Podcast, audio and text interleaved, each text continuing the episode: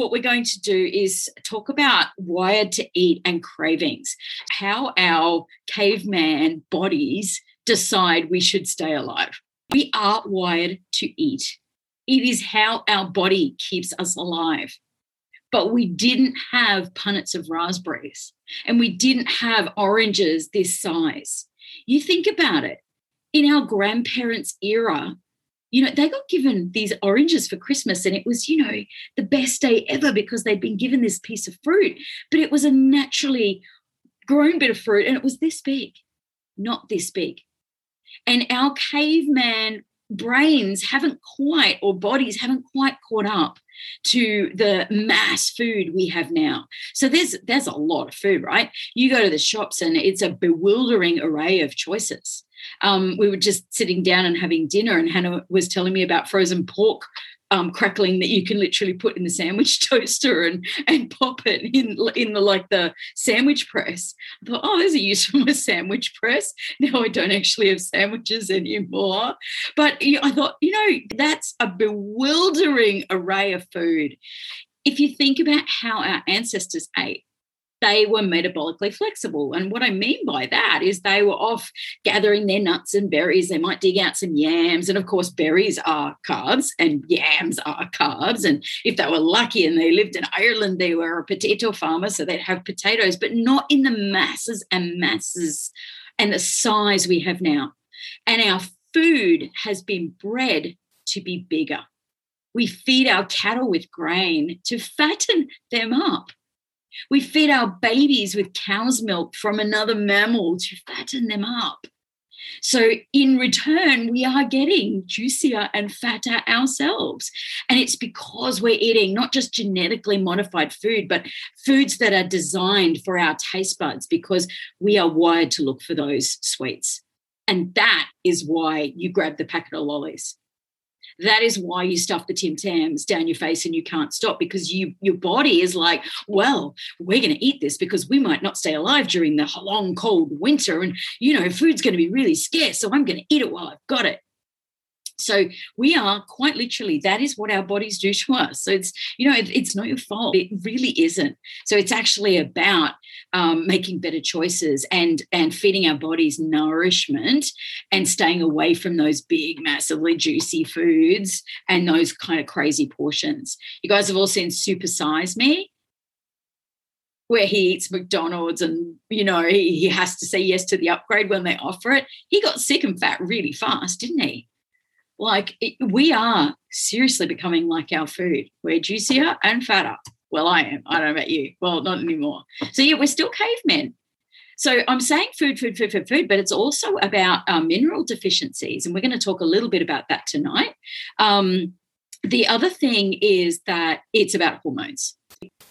Insulin is a storage hormone. It quite literally puts a guard around your fat and doesn't let it out blood sugar is high, insulin is high, door is locked. So, and that's how our bodies were designed to protect us through the scarce winters. That's you know what we did. We ate in summer when there were berries, and we held on to that so we could store it all for winter when times were scarce, but times aren't scarce anymore. You can literally open the fridge door. So I'm going to give you a few tips around that and how to actually get off sugar. If you are craving carbohydrates or you are craving sugar, you are quite literally addicted. There are no ifs or buts about it. So when you come off that, your body throws itself on the ground. Yeah, it sticks its hands and legs in the air and has a hissy fit at you and just basically gets really upset at you because it thinks you're going to die and it wants to protect you. It wants you to live and make it through the hard, cold, starving winter. It just doesn't know that the supermarket's around the corner. Also, we're dealing with a lot of stress that our ancestors didn't deal with.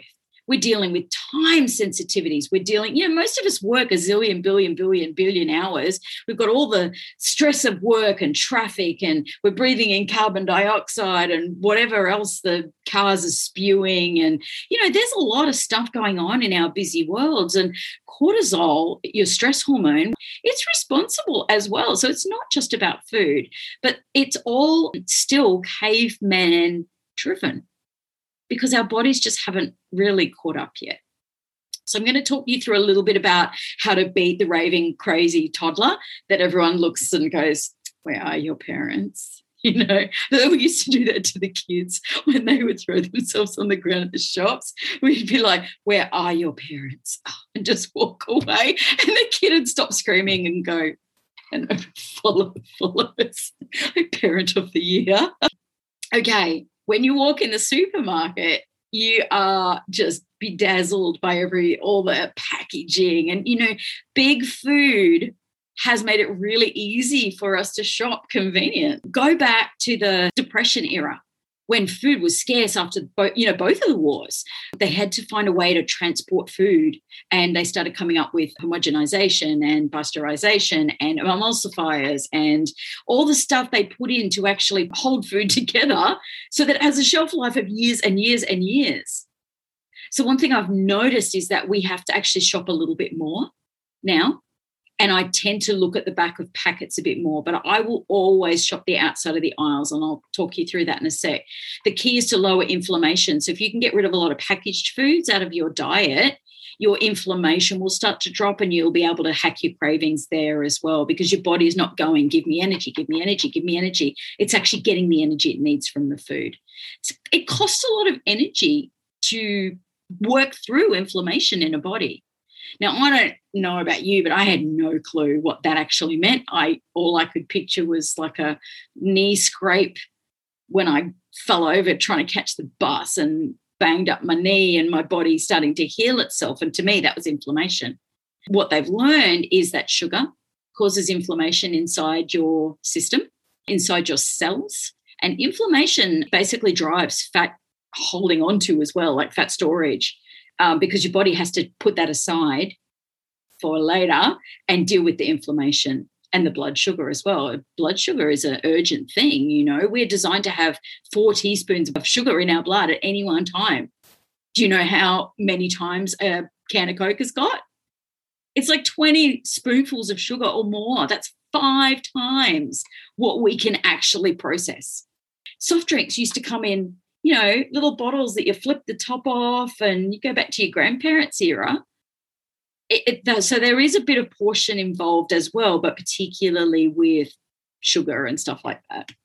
What they did was they brought that food pyramid in at the same time when they started taking the fat out because the food pyramid on the with the flawed science they were like okay fat's making you fat don't eat it it's going to kill you it's going to clog your arteries blah blah blah all based on flawed science well they took the fat out of food. And guess what they replaced it with? They replaced it with sugar, which we've just learned drives insulin resistance and inflammation. No wonder we're all getting sicker and fatter. But you've got to add the flavor back in somehow. This week, when you're eating fat rich foods, how much nicer is it? You know, the mouth feels better. You feel fuller. Like Hannah was just saying this morning, they had a wrap with chi- uh, chicken, avocado, bacon, halloumi, and toasted it. Her dad, because her dad does keto as well, and she said she wasn't hungry all day. So she fasted right through the day because all your leptins turned on. So you're not food hunting. So ever since that, that food pyramid was introduced, everyone's been struggling. So you look at pictures of the 60s and the 50s, there weren't very many round housewives. My grandma knew that potatoes made her round. She knew that, but we lost sight of that because we did what we were told. We, we cut our fats. I'm going to talk about seed oils a little bit later. Seed oils are probably one of the first things you should be getting rid of. And when I say seed oils, it will be very good for you to throw out um, basically anything that isn't dairy or animal product olive oil, macadamia oil, coconut oil, they're all really good. You want to be throwing out things like sunflower oil, rice bran oil, canola oil. If you haven't already done it, please do it. It is actually, they're all carcinogenic. Our body treats oils the same way as it treats saturated fats. Saturated fats don't make fat, by the way, just in case you were wondering. I'm quite literally proof of that. What happens is our body builds cell walls out of the oils. And these oils have been treated and pulled out of their components with solvents. And then so you're eating chemicals in these oils, and that and sugar you're basically setting yourself up for a fall. I wanted to explain to you keto. I don't want you to overthink keto because keto, you know, people associate with fat. It's really not.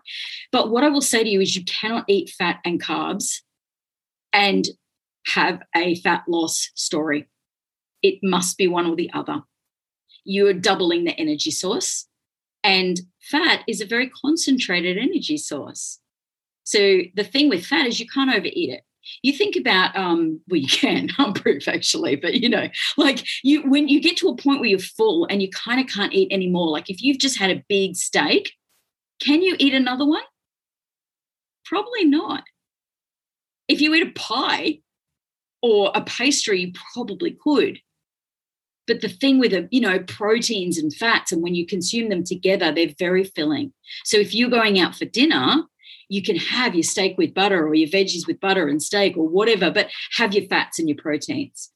So, ideally, on a traditional standard American diet, they call it the sad cardboard diet. We're eating, you know, I don't, I don't even know how much garbage, but it's at least half of our food in carbohydrates.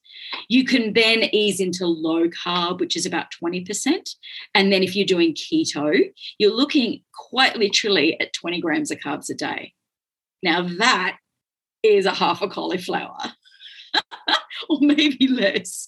So, just to put that in perspective, and that is where your carbs should be coming from. Just if you see a food and you think, wow, I wonder what that's worth, that's where you can put it in your tracker and get, get some idea of what you're actually putting in your body. And here's another tip you can hold up that, I don't know, cauliflower and go, is this good for me? How is this actually going to affect my body? Is it going to spike my blood sugar? If the answer is no, no, no, it's, everything's good, then go for it. But that's how you can stop yourself from grabbing the chocolate bars or whatever. But I'm going to go through that in just a sec. A good goal, you aim for five grams of carbs or less per serving. I don't want you to sweat it.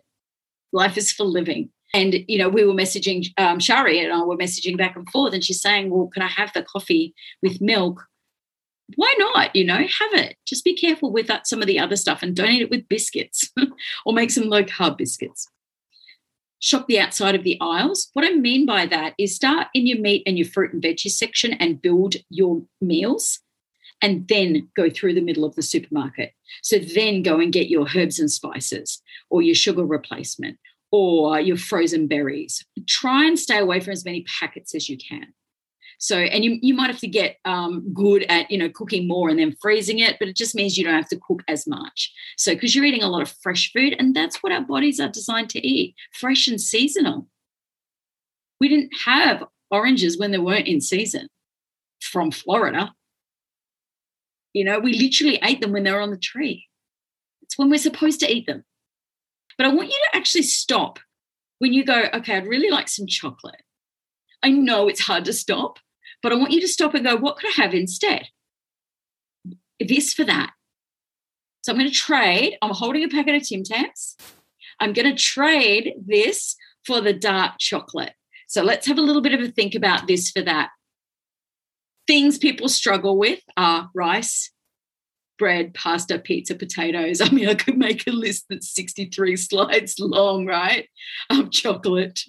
Um, but cauliflower rice is flippin' delicious. You put it in a blender, you cook it in butter or bacon fat. It's so filling. Serve it with a protein. It's yummy as, and that's a great substitute if you're missing rice. Miss, it's got the mouth feel almost of rice. A bit of pink salt in there will help yummy it up as well. So there are breads. They they probably don't taste like the bread at Bunnings on a sausage, um, but you know you can make them out of chia. You can make them out of almond. Um, the low carb uh, wraps. So there are alternatives for you. Um, on my TikTok, I just shared the macro bread from Woolies. It's like five grams. You can't eat heaps of it. It's bloody filling. That's the thing with good food; it fills you up when you're looking for pasta, you can replace it with zoodles, so zucchini noodles. Um, do you remember the apple slinkies they used to make at the kids' tuck shops? They'd put the apple on the spike and wind it, and it goes and it makes the spirals. So you can get a spiralizer and spiralize your veggies. Um, I cook mine in butter. You know, works for me. The flavor's lovely. I've also discovered the edamame noodles in the health food aisle in boxes don't love boxes. They're just for the, the last minute stuff when I can't be bothered doing a spiralizer. They've got not too many nasties in them and they're like a pretend pasta. They taste like a whole wheat pasta and they're very filling. You can make almost any bread out of that fathead pizza dough. It's bloody gold. And then non starchy veg, like tonight we roasted some chicken, like mini roasty things. We had sweets what else did we roast? We roast cauliflower, zucchinis, capsicum, um, anything I can get my hands on really that isn't a starchy veg. So, eating for satiety and the importance of nutrients is something I want you to really think about and adding those healthy fats, even though it might freak you out a little bit. The other thing, you can eat your protein first, it's filling. Then, after dinner, you're not having that crazy hunt because you've had a lot of protein and some healthy fats. If you are having cravings, there is a possibility you are dehydrated. If you are chasing chocolate, I want you to have a think about how much water you've actually had. You can hack it with mint, um, cucumber. Um, you could put berries in water as well. I don't know about you, but I used to hate water. I, I love it now. I think if you can hack it and make it interesting, that's pretty cool too. Now, if you are craving sweet foods, you need magnesium, chromium, or sulfur. To get those, you can consume broccoli, check your water. Cheese is a terrific one for that. Eggs, chicken, but um, dark chocolate, 85, 90%. You can actually melt it down with some butter and make a fat bomb uh, if you don't like the 85 or 90% chocolate. You just want to be choosing one that's under three or four grams of carbs with chocolate. If you're craving fatty and oily foods, like if your car is taking you through McDonald's without you realizing, you're probably looking for calcium. And that can be found in seafood, yogurt, bok choy, broccoli. Add a good dose of healthy fats, way you go. If you're looking for salty food, you would be looking for chloride and sodium. So, my favorite one is pink salt every single morning a handful of almonds. Doesn't matter how they come, whether they're raw, blanched, toasted, whatever. They are a terrific craving hack. So they're full of the most amazing nutrients. The other places you can get chloride, um, funnily enough, would be celery, tomatoes, pork crackles, olives. So you can see this, it's not terribly restrictive. It's just about the blood sugar minimization. If you're craving bread, rice, and pasta, you haven't flipped your metabolic switch yet. Your body's still an upside down toddler waving its legs in the air. So, flipping that switch by eating some healthy foods, eggs, dairy, full fat options, fish, amazing for you, nuts, seeds, sunflower seeds, a little pot of Greek yogurt, some of my keto jam that I've made, and some of the keto granola and you've got a meal that will last you about a zillion hours in your belly. If you're craving chocolate, it's a magnesium deficiency. And magnesium you can fill up with broccoli, eggs, dark chocolate. Who needs a reason to eat dark chocolate? So you can actually hack that that craving pretty well, even with broccoli and butter. I know it's not the same as chocolate, but it will actually, if you have that at dinner, should find yourself being able to kick that craving. And, you know, if I want something, I Google it. I'm like, okay, I would like to eat lasagna that's keto.